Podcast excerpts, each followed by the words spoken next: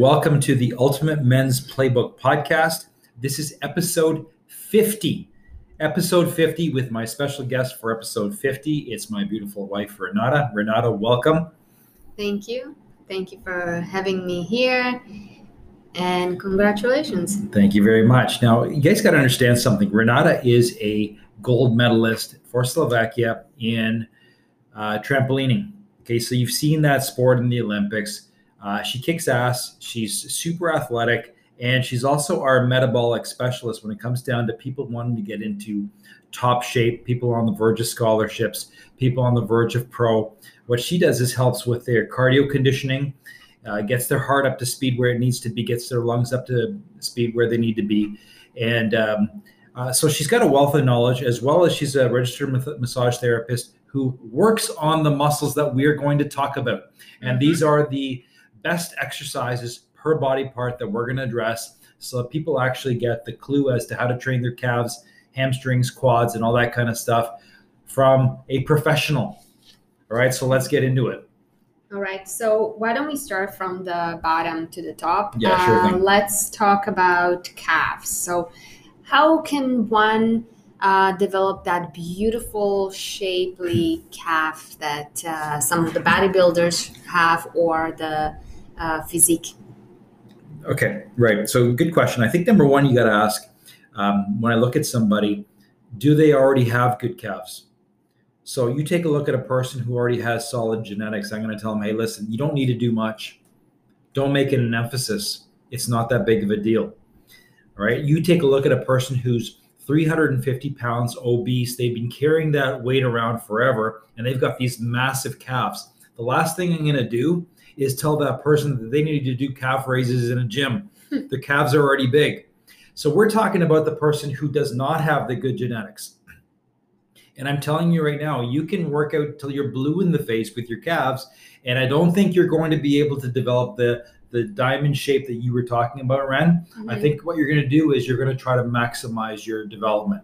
And the best way to do that is understanding the fact that we're on our legs all day long. That's right and it's a muscle that gets stimulated all day long.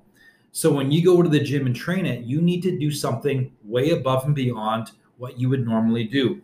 So that means my approach is two pronged. I'll do one workout that's very heavy and one workout that's very light, that's uh, high rep, explosive focused. So let's talk about the heavy one. I would do standing calf raises and seated calf raises. One works the gastroc, one works the uh, soleus muscles. Mm-hmm. They're both going to be heavy weight, full range of motion, all the way down, all the way up, no momentum, squeeze at the top. And I'm going to aim for about 8, 10, 12 reps with the heaviest weight I can handle with perfect form. Right? I'm going to overload the muscle. We don't normally get exposed to that when we're walking around. So you got to do something above and beyond. That's why you have the heaviest weight you can handle and you burn them out and you do five or six sets like that. And you do the same thing for the seated calves, three or four sets, heaviest weight that you can handle, full range of motion, full form, no momentum. And you burn them out. Three days later, you go with lighter reps, explosive movements, powerful explosive movements, and you'll do 25 to 30 reps. You'll take very little rest in between and you do something like eight to 10 sets. Those ones, those exercises, and those workouts, you will feel the next two days because of the lactic acid buildup. But again, you don't normally do that kind of training when you're just walking around, so you're exposed to something different. We work the fast twitch muscle fibers, we work the slow twitch muscle fibers. Um, and that's the way you develop your calves. You feed your body properly and you hope for the best. But genetics play such a big role in calves, and I think that's just something people need to accept. Mm-hmm.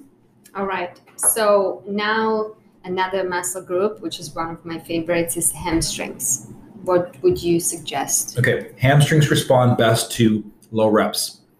And when I say low reps, we're looking at six reps, eight reps, 10 reps. The machine of choice for me is a seated hamstring curl. All right. Um, there's some good machines out there, full range of motion, bring it all the way up to the top, squeeze to the top. Don't use momentum. So many people raise their butt off the uh, the pad. You've mm-hmm. seen that. You got to keep your hips right against that pad. Squeeze to the top. Don't go too heavy, and get your six to eight to ten reps. Here's what you'll notice after your first set, whether you take a minute off, minute and a half, or two minutes, your strength drops dramatically. And there's a reason for that. That's one of those muscle fibers that fatigues very quickly. All right. And that's why you can afford to train it heavily with a heavy weight. It's not one of those um, muscles like a calf uh, that can work all day long. Hamstrings don't work like that. Right. Um, you're going to have to expect a, a decline of about 30, 40% of your strength after your first set. Go as heavy as you can for your second set, full range of motion till failure, and do the same for two or three more sets. All right. Um, here's what I love doing when I'm training athletes I'll get them to do the hamstring set for about six to eight reps.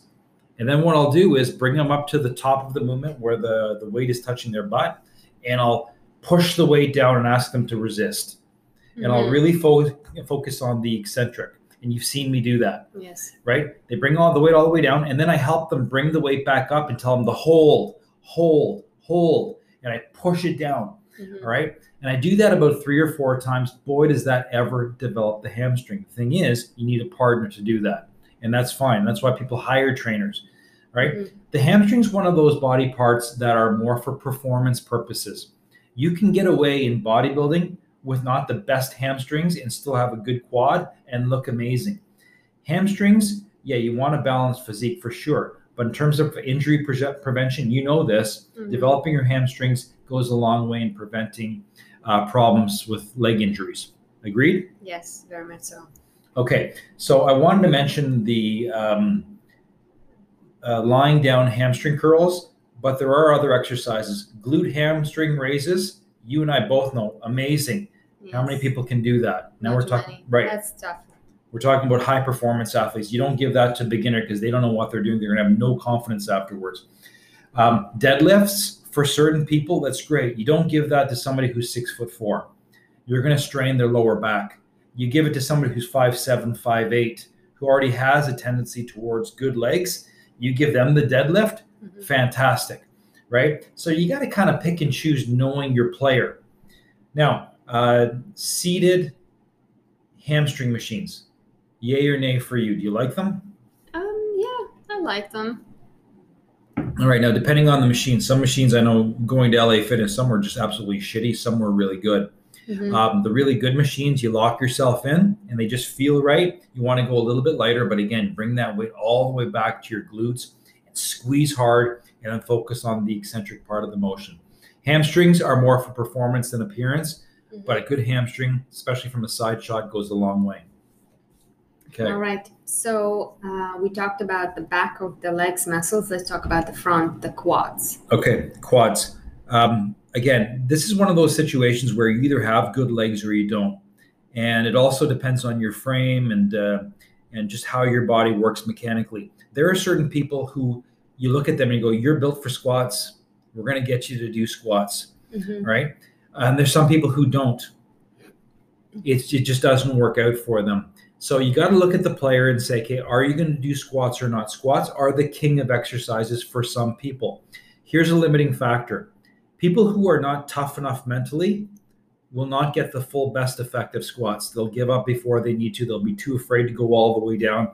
There's other factors involved. The other thing, too, is your lungs become a factor when you're doing anything more than eight, 10 reps right? And legs respond better to higher rep range. You see a lot of power lifters who lift one, two, three reps, but their legs don't look massive. They're just strong dudes. Mm-hmm. Okay, you want hypertrophy, you want to do a little bit more reps. You want to hit that 30 seconds to 45 second to 60 second range with your legs. I find that the higher the rep range, the better in developing your legs. So a long time ago, we talked about Arnold Schwarzenegger, and I thought he had amazing legs a long time ago, um, something that was more attainable for the average bodybuilder. Mm-hmm. Nowadays, you look at them and their their legs are fucking massive, right? It looks mm, stupid. Yeah, it actually looks stupid, in my opinion. But a long time ago, there was a guy named Tom Platz. Tom Platz in the '70s had legs like the guys of today. His legs were disproportionate. He swore by high rep ranges. So he would do something like a 10 minute straight squat with 225 pounds for 100 reps, and his legs blew up. There was another guy, Eric Heiden, a former uh, speed skater. Look him up. He used to train, his legs were massive. So he would do high reps with a decent moderate weight, a lot of volume, and his legs would blow up. You take a look at a guy named Casey Viator. Casey Viator was um, brought to a studio, Arthur Jones studio. Arthur Jones was the father of high intensity training. So he says, Casey, I've got the leg workout that you will blow up your legs. So Casey says, I'm game. And Casey was a pretty tough guy. So he says, here's what we're going to do. We're going to do three exercises. We're going to do a giant set. Three sets in a row, no rest in between other than moving to the equipment. I'm like, okay, this is cool because I know this stuff works. Mm-hmm. All right. These are the kind of techniques I use to develop my legs after already trying the whole squat thing back in my 20s, squatting 475 for five, six reps, all the way down, all the way up, almost getting an aneurysm in my head because my head was going to pop off because of the pressure, yes. worrying about my knees just getting destroyed with these lifts. And my legs still weren't huge. But when I started doing this kind of volume approach, everything changed. Problem is, people are not tough enough to do this. That's why people have skinny legs. They're, they're too afraid of, you know, going balls out with legs. Here's what he did: leg press, 750 pounds for 20 reps as his warm up, all wow. the way down, all the way up, just squeezing hard.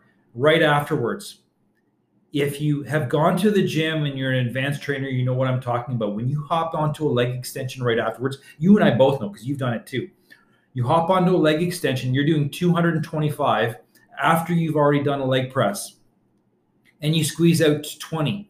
After your 10th rep, you're squeezing out another 10. Your legs are burning like crazy to the point that you don't want to do it. Mm-hmm. All right. It is a fucking bitch in terms of pain wise. That's your second set. Right afterwards, this guy did 500 pounds on the squat for 13 reps right afterwards. Insane. Okay, so the set probably took about three minutes.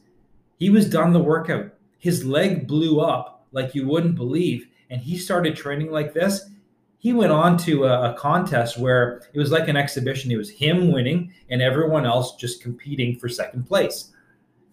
like he made unbelievable strength gains with this kind of higher intensity training. But legs, this is what it takes to stimulate your legs. You have to be willing to do that. Another story Dorian Yates brought in Chris Cormier to the gym. Oh, Chris, oh, that's a good story. Chris Cormier, perennial top five competitor against some of the best guys. You're looking at um, Flex Wheeler, Dorian Yates at the time, Kevin Levrone. It was a tough lineup to crack. Chris Cormier would have won any contest nowadays with the modern drugs that are available. Great physique. But here's a guy who went in to train with Dorian Yates, and um, he goes, Man, Dorian Yates, the workout was at a completely different level he had him do a leg extension first.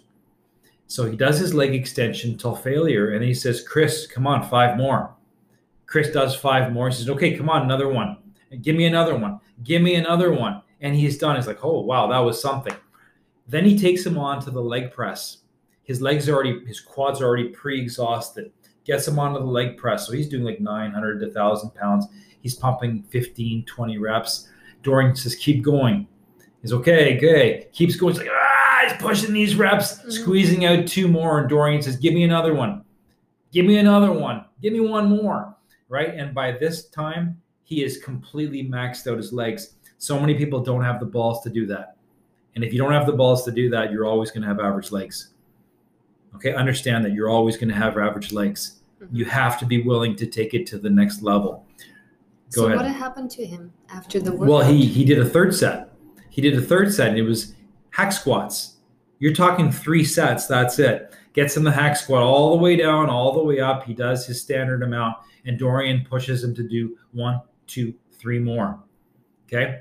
Dorian's laughing. He's laughing. He's got a smile, looks at the camera, he's chuckling, right? Chris Cormier is struggling to get outside the door, goes outside of the door. He's on his chest, face down, puking his guts out. He goes, brutal. homie, this was brutal intensity, man. Like you're you're not fucking around here, right? That's the kind of intensity. And Chris Cormier said, I thought I trained hard before, this is what I needed to take it to the next level. All right. You take a look at some of the guys that we've trained. When we put them through the paces with the Mhm. leg workouts, their legs completely changed.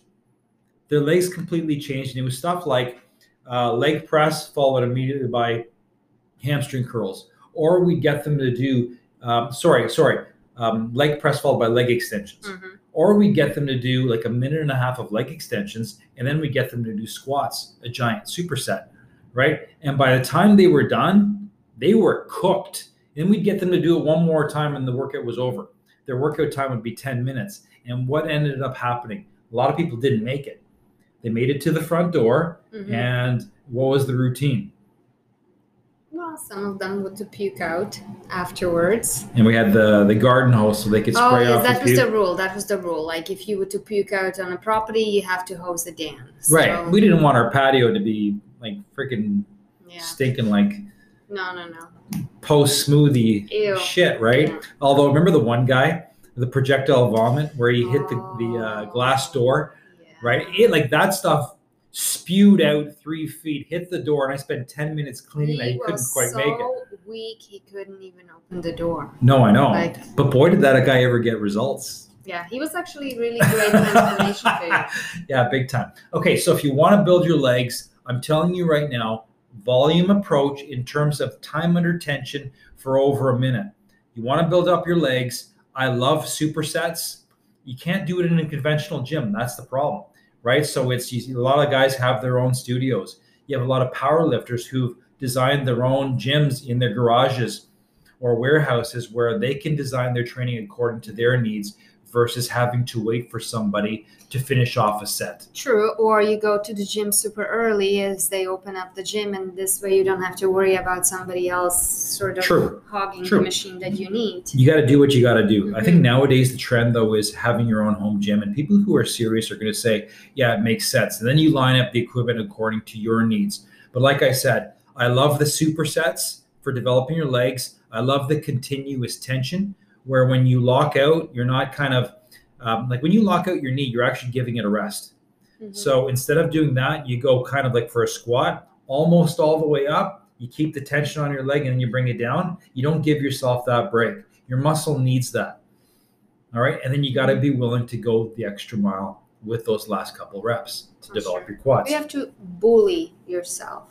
Exactly. Necessary. Yeah, Because I know I've seen you doing it, uh, even self talk, encouraging yourself to do one more. Yeah, you hear me. Come yes. on, come on, fucker. Come on, one more. And like, who's he talking to? He's talking to himself. Yes. Like abusive, right? yeah, just a little bit. Right. Okay, let's move on to the next one, which is back. Right. How can somebody develop that beautiful cobra or upside down pyramid shape? Okay, right. Um, a good back goes a long way. All right. And they say with uh, bodybuilding contests, contests are won from the back, which takes me to 2007. I won the Canadian Natural Nationals, sitting with the promoter for breakfast the next day. And he says, Tom, you know what? Great physique. You did a good job. Your back is not up to par. And I said, Pardon? right. He says, No, you need to work on your back some more. It's not complete. Okay, no problem.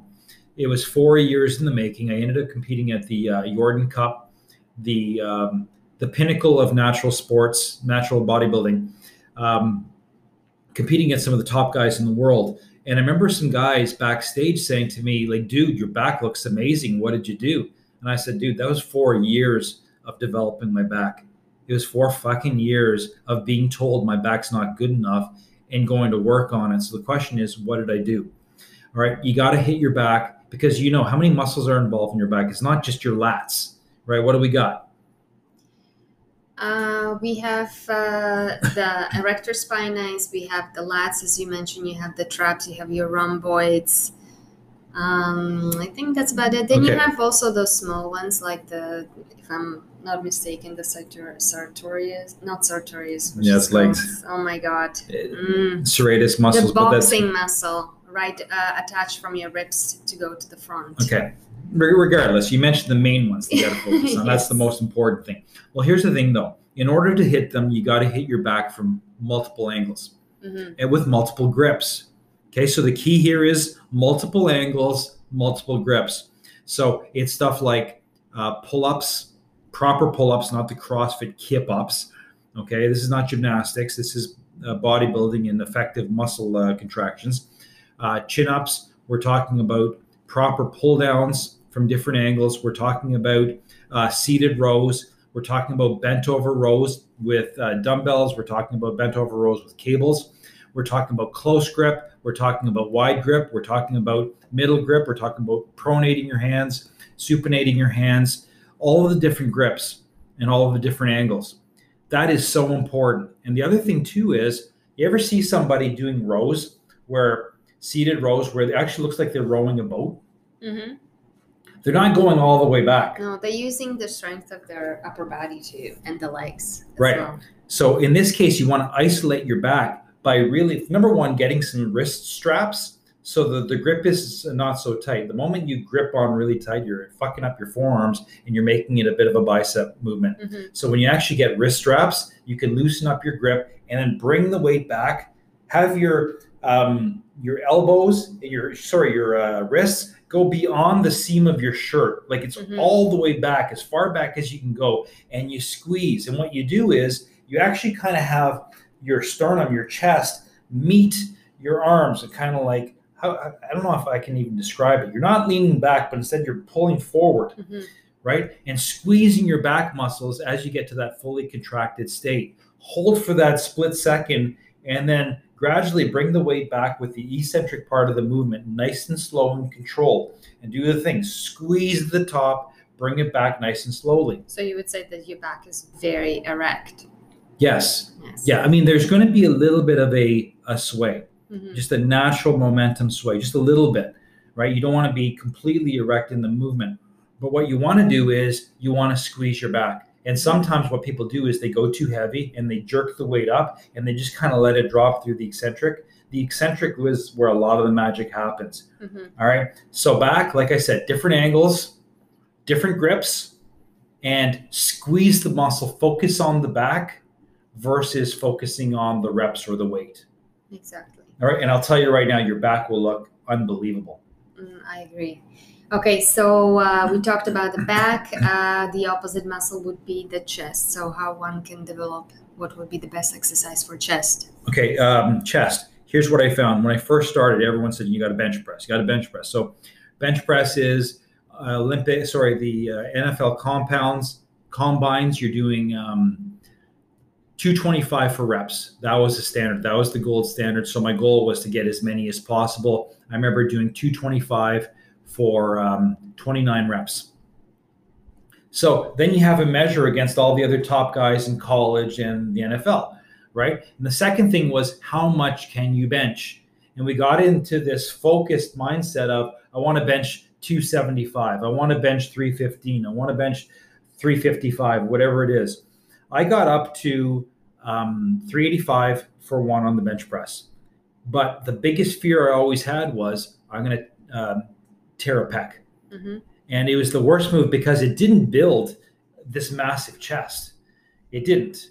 What happened was a higher rep range was better for, for hypertrophy. The thing with the chest is it doesn't need a huge rep range to grow.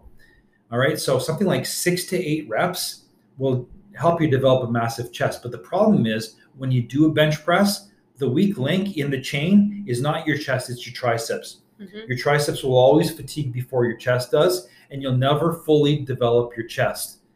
And people don't get that. So, what I found was I've taken so many people and had them develop these massive chests by starting with a chest fly. Right? So, they start with a chest fly either by cables or by dumbbells. I prefer cables. The reason why is because dumbbells, as you get a little bit heavier with the weight, getting it up to its position and having your wrists kind of jiggle back and forth and displacing the weight after you're done, you're causing potential problems. It's just not stable, right? When we're talking about hypertrophy, you need to lift heavy weights and you're playing around with heavy dumbbells, it's not a good idea. Mhm. With cables, what ends up happening is you bring it up to the movement where you're kind of like a bench press, but then you got to put your arms together. And the moment you go from that position to putting your arms together, like you're kind of like hugging a tree, hmm that's where you get the peak contraction in your chest. Guess what? Your triceps are not involved in this movement. But boy, does your chest ever get worked. So then what you do is you pre-exhaust your chest. Now, this is a key point here. The moment you pre-exhaust your chest, so the tricep becomes a strong link and the chest becomes the weak link, then you go to the bench press. Then you train your bench. And what you'll find is your chest will fatigue way before it ever did. And you'll actually feel it and it'll burn like crazy. That's when you make the progress. So, what I would do is I would do a chest fly for about 10, 12 reps, back off, and then I do a bench press for about six reps. And then, if I can, I'd get somebody to help me with one force rep to go that extra mile. Not always, but occasionally, periodically. All right. That's what built the biggest chest. Now, you can also do a superset. Arthur Jones developed this wicked machine where he had a built in two for one kind of machine where you could do flies first, stop, put it down, and then within the contraption, you could do a bench press right afterwards. That was back in the 70s. If they had one of those machines today and I could bring it to Costa Rica here, I would set it up in the gym. Friggin' phenomenal machine because he understood if you pre exhaust your chest and you do a press afterwards, you'll really develop a quality chest. But people get so stuck in how much can you bench and they get stuck in ego versus actually training the muscle. That's true. And that's uh, what's the recipe for disaster. Yeah, big time. As much as um, Arnold Schwarzenegger loved the bench press, you could see him doing cable flies, overhead cable flies, where he's bringing the, the weight down, uh, you know, it, down to his waist. Mm-hmm. Um, that worked wonders for his chest to develop that full look, right? The other thing that works really well is dips after you've pre-exhausted your chest with chest flies. I'm huge on chest flies first and then a bench press or pressing type movement to develop your chest. Lower rep range. Heaviest weight you can handle with good form without getting stupid and tearing a pec. Very good. Okay, so next muscle group uh, would be shoulders. okay, shoulders. Um, a long time ago, people were, you know, the general principle was, we, was you train your biggest muscle groups first, you know, chest and back, and then you do your shoulders for upper body, then you do your triceps, and then your biceps. That's the order. I'll tell you right now, building up your chest, uh, your shoulders, there's no more bigger bang for your buck than having wicked shoulders. And I think um, a person starting out should focus on shoulders a little bit more often than they would normally do. You know, chest is international. Monday is International Chest Day. Everyone starts chest on Monday because that's yeah, the biggest. It's the glory thing. Shoulders go a longer way impact wise. Mm-hmm. And I didn't take that advice, and I had an imbalance that I had to correct. So the question is: number one, how do you correct the imbalance? Or number two, how do you make your shoulders look freaking wicked? I fell in the trap uh, back when I was 20, 21 of you got to do these heavy military presses. So I got up to 275 on a barbell, seated behind the neck press all the way down where it touched my trap all the way up, 275 for five reps. It was freaking insane how much I could lift. I used to be able to pick up like a gorilla press, like the Ultimate Warrior, my 200 pound buddy overhead in the cafeteria just for kicks. I had such an ego back then, and that's why I did those lifts. Mm-hmm. And it was stupid because here's what happened. It was, you know, 30 years old. I'm getting this neck pain, and I had to go check, and I had some degenerated uh, discs in my neck. Yeah. And the guy said, "What did you do?" It was the shoulder presses. And number two, I had these massive front deltoids, and the rear delts were lacking. It didn't look great. I was strong, but it didn't look good. So what you do instead is you and I both know that the muscle fibers are actually very small. Yes, they are. All right. So you and I, you always recommend this with your clients is work your rear delts. Mm-hmm. And you do that more of a, you know, protecting your rota- rotator cuff, protecting your shoulders. But the fact is, when you work your rear delts, you get this more rounded 3D look. Yes. All right. So what you do is you hit all the different angles. You hit rear delts, you hit side laterals, you hit front side laterals, you hit front raises, you hit all of the different angles. And there's multiple angles. It's not just three angles. There's like six or seven, depending on what angle you want to go on. That's how you develop your shoulders. You spend some time, strict form all the way up, controlled on the way down. You don't pause at the bottom. You don't kip the weight up. There's no momentum. No. And with shoulders, they respond really well to 12 to 15 reps. Yeah, nothing too heavy. No, and you'll notice uh, a good example is somebody like the uh, the Rock. If you were given an arena to completely transform your body, your focus, your finances, and your family, would you take me up on it? Join the league, leagueofelite.com. All right, I mentioned The Rock. Here's a guy who is probably 265 pounds, big man, very big shoulders. Um, if you've ever seen him do side laterals, he's using 25 pound dumbbells. I'm sure he could do 50. And you got some guys who are 180 pounds soaking wet doing 40 pound side laterals. I'm like, bitch, please, come on. Like, what are you doing? And they're swinging up the weights and they're kind of letting it drop. And like, you're working your ego. Your head is so big you can't fit through the door. All right. What you want to do is you want to work your muscles. I personally like uh, cable side laterals. I think you know cable uh, rear delts. I find that there's just a continuous motion. You can um, this it just feels better. You get a full contraction. You're controlling the way back. I'm big on the different planes. I'm not big on the shoulder press for the reasons I mentioned before. You're going to develop this huge front uh, deltoid, and you don't want that. Later on, it's going to cost you, and it doesn't look good. So you want to hit all of the different angles for, for shoulder training. Yeah, you want to be definitely balanced. This way, it also prevents the shoulder injury. Yeah. Okay, so let's talk about triceps. Okay, triceps. Um, triceps versus biceps. Try three by 2 mm-hmm. All right, it's a bigger muscle group. If you want a big arm, you don't do bicep curls first. You do tricep curl uh, extensions first. The best exercise for me in the past for developing triceps was I used to take this giant, and I worked up to it obviously, so my elbows wouldn't kill um, 100 pound dumbbell. I put it over my head in a seated position and I would press it sky high into the air, full contraction, and then bring it back all the way down to the bottom, all the way down to the bottom. Wow. All right, I'd get eight to 10 reps. I found that worked the best. And the reason why it was a dumbbell was you couldn't hit it on an angle. It was straight up, straight down. Otherwise, you'd smash your head, you'd lose your balance on it on the thing. You had to go straight up.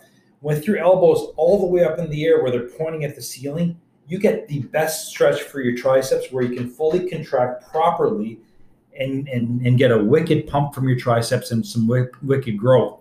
The problem was who's going to spot you? Right? Yeah. When you're fatigued and you've got that last couple reps, you've got to have a strong enough dude to lift that weight for you if you're doing 80 to 100 pounds, mm-hmm. which was my problem. Right? So, what do you do? The next best thing is you actually use a cable machine. And uh, use a bar or the ropes. You set it up with a decent weight for about 10, 12 reps because I find triceps respond really well to that. All the way down, full range of motion, full stretch, then all the way up to the top, squeeze to the top, bring it down in a controlled manner. All right. I love the cable for that reason. Skull crushers, I don't recommend. Skull, you know what that is, right? Yes. Close grip, um, kind of like push movement with an EZ curl bar or bench press. It's horrible on the wrists horrible on the elbows. Don't recommend it. But this overhead stretch movement, really good. Um, tricep pushdowns. Love tricep pushdowns when done properly. Again, stand close to the machine, bring the weight all the way up, bring it all the way down in a controlled manner. You can get eight to 10 reps with that.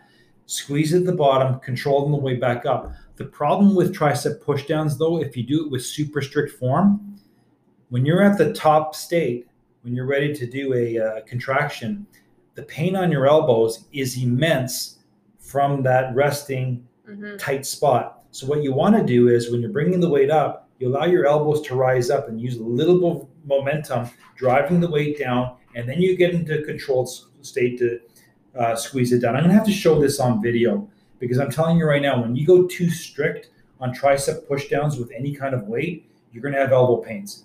And you and I It's both too know much the tension kind. for It's the too much elbow tension, joint. exactly. So especially when your triceps respond really well to eight to ten reps. So you got to use a little momentum. Then you gain some control over that weight. Squeeze at the bottom and control them the way back up, nice and slow. That's how you develop big triceps. Those are the exercises I like using. I also like uh, dips all the way down, control on the Mhm. way up, and I often do a lot of supersets. So I'll do a, a push down followed by a dip. That really explodes the tricep. Or I'll do an overhead extension followed by a dip. Or I'll do an overhead extension followed by close grip push ups. Okay, let's talk about next one. Biceps. Okay, bicep curls. I mean, that's the show me exercise, right? Mhm. Everyone wants big biceps. That's true. It's funny. Um, I was uh, 17 years old. My next door neighbor, great arms, great physique. He was uh, four years old or 21 years old. We compared arms. My arm was bigger. His arm looked better. My bicep looked bigger. His tricep looked better. Overall, So Obviously- what was it? obviously he had the edge. All right. I was so focused on working on my biceps that they grew like crazy. So the question is, how did they grow like crazy? Right. Well, I was young. That's why the testosterone. But I also noticed they started growing when I was 36, 37, on my way to become a, a natural pro at age 42. And the way I did it was I did uh, close grip, EZ curl bar, and wide grip, EZ curl. All right. Eight reps tops. I kept like six to eight reps, nice and heavy with good form. Squeezing at the top, bringing it down nice and slow, no pause at the bottom. And then getting my friend to uh, help me with the weight up for a couple of forced reps. That blew up my arms. What blew them up even more was using the cables because now you had this constant resistance through the entire motion, right? You got to be tough to do biceps. You got to endure that pain because boy, does it ever burn like crazy when you do biceps properly. All right. The other thing is hamstring curls for your forearms. If you've got big Popeye like forearms, man, does it ever look make your arm look really good. All right. So hammer curls for that movement. Again, eight to 10 reps, maybe 12 reps. Heaviest weight you can handle with good form.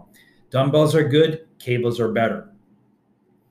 Right? Again, a balanced arm involves working on your forearms as well. Mhm. Okay, let's talk about uh, traps actually. Okay, trapezius muscles. Uh, I'm going to take you back to uh, The Rock, Dwayne Johnson. Here's a guy who, uh, when he was making the movie The Game Plan and some of those other movies, he was a lot smaller than what you saw when he was a, a pro wrestler. Uh, Hollywood wanted him smaller, leaner. He might have been 210, 215 pounds. He looked scrawny. And what really bothered him apparently was the size of his calves and the size of his traps or lack, lack thereof. And he would spend a whole bunch of time working on his traps to get that gorilla like look. So you ever see the video where he's doing these shrugs and he stops, goes, focus, right? Yes, yes. Well, that's the point. He made himself look like a fucking gorilla in Pain and Gain. And then he just got bigger and bigger and bigger. And he says, listen, I'll dictate the terms on Hollywood and I'm going to become the complete silverback alpha male. And he grew big traps. I'm looking at that going, I want to build big traps too, because in 2007, I won the Canadian Natural Nationals. My traps were subpar. I didn't feel good. I wanted a thick neck. I wanted to look like freaking Goldberg. Tom Hardy is Mhm. another guy in uh, the movie Warrior. Big traps that look good. He was taking stuff, I'm sure, but he, because his traps looked so big, his physique looked imposing. So I said, I'm going to do the same thing as The Rock. I'm going to be doing a lot of shrugs. And I found this. You didn't need to do a lot. You just needed to do it properly. And now my traps are like, I got big traps, right? They look good. It looks imposing. And it happened very quickly within six months. So mm-hmm. how do you do it? Three movements. Number one is face pulls. Look it up if you don't know what it looks like. Do face pulls. Pull it all the way back and then bring it back to its original position nice and slow. All right, for that I go 16 to 20 reps. Very, very controlled movement. You keep your chin up a little bit so you don't strain your neck. You look straight ahead. Uh, you called it looking at the what? the crown moldings. Right. That kind of forces crown molding Mhm.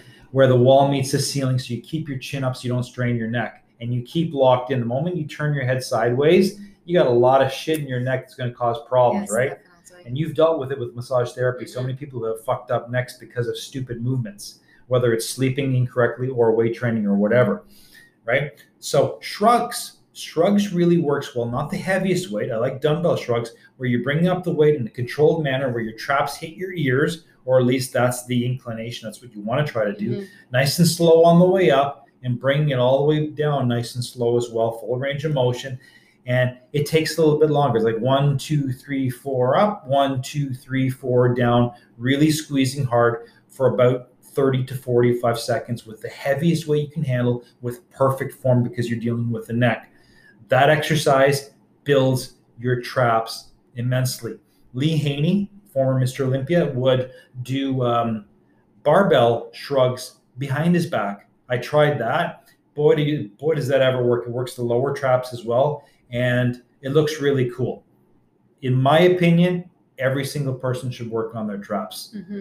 Okay, never That- mind these beta males that want to look in a dress shirt. Like, no, yeah, fuck that. You want to build some big traps. These are the exercises which create that beautiful diamond shape at your back. Absolutely. Makes your look, uh, your back look really good. In addition to those big Mhm. lats and the the thick rhomboids. Right. So another um, muscle group which is very complementary to a body are the abs. So what exercises would you Right. recommend for great abs? What makes abs look great? Okay, so just stepping back a moment, the three things that are going to maximize your physique are great shoulders, amazing abs, because that's the core of your body. You take off your shirt, everyone sees good abs. You can be scrawny and have good abs, and people can say, shit, his abs are good. And you want to finish that X frame with some good legs. Mhm. All right. Having said that, with a good pair of board shorts, you can escape with average legs. All right. We've seen that, done that. That's where men's physique has come into play. Mhm. But the abs, you can't hide good abs. All right. A lot of women like abs. A lot of dudes, you'll see, you know, I'll, I'll comment on that. That guy's got fucking good abs. Holy Mhm. shit. Right. That's a product of genetics. Mhm. All right. There are certain guys with these nice, blocky, chunky abs, and you're like, that guy's got a six pack, or in some cases, friggin' eight pack. And you're like, that's that's God's gift to somebody. That's what it is. Right? Genetics are such a factor. Number two is what you do with your food. If you are lean in the midsection, I'm talking 7% and below, your abs are going to show. That combination, lean abs and good genetics, you don't have to do any ab training and it's going to look good period. Mhm. which which really sucks for the people who don't have good abs. All right now if you have decent abs and you get lean you're good. You've got great abs underneath and you never see them because you're you love to pork down on food well then you're done Mhm. right? So you got to be good with what you do in the kitchen what, what you do with your food. And here's the thing there's a lot of guys what you have is what you have the rock does not have great abs that's his genetics so what Look at Lee Haney, seven time Mr. Olympia. Dorian Yates, six time Mr. Olympia. Jay Cutler, four time Mr. Olympia. Ronnie Coleman, eight time Mr. Olympia. Phil Heath, eight time Mr. Olympia. All of those guys. That's how many years? That's like 30, 35 years of bodybuilding. None of them had great abs. They either had, like Lee Haney had a split in his abs, so did Ronnie Coleman. Jay Cutler was blocky. Phil Heath had a four pack. Dorian Yates, it was it was huge. It was bloated. None of them had good abs. You mentioned that Arnold had decent abs, Mhm. and there's a lot of guys with these wicked. The physique athletes have these wicked six packs. So here's the thing: abs don't make or break a physique, but boy, do they ever enhance them. Oh, that's a Exercise- huge compliment. Yeah, big time. Ab exercises of choice. I personally like crunches on one of those giant balls. Mhm. You lie down on the ball, your your hips sink in, and when you squeeze, boy, do you ever get a contraction in your abs. I love crunches on that. Um, I like V sits on a bench. I like hanging leg raises or the ones where you can prop your elbows up, or even better, because then you don't have uh, grip fatigue Mhm. and then you squeeze on those lower abs. So top and lower through crunches and through uh, leg raises, respectively, works your up and lower. Get leaner with your food, and you're good to go. Rep range wise, I've done it with weighted. You know, if I needed to thicken up my abs a little bit, I'd add some weight, not a lot, maybe a 25 pound um, plate while doing crunches. And I've also done high reps. It doesn't matter. Bottom line is what you have, you can accentuate a bit, but then you just try to get lean. One exercise you don't re- recommend is what? Uh, the one uh, where you're on um, on a decline bench. Yeah, it's like a Roman chair sit up. I guess that's what it's called, and you try to lift yourself up, and that's such a huge uh, pressure for the lower back that that's usually what creates a huge problem. Right. And you see it in the massage therapy uh, Mhm. where you have to deal with those problems Mhm. because of those types of exercises all the time. Yeah, I agree with you. And, you know, I've been a victim of that too, where you got to deal with me afterwards. In the morning, you got to deal with my complaining because my back hurts. yes. right? Having said that, I don't like training obliques because it makes your waist bigger.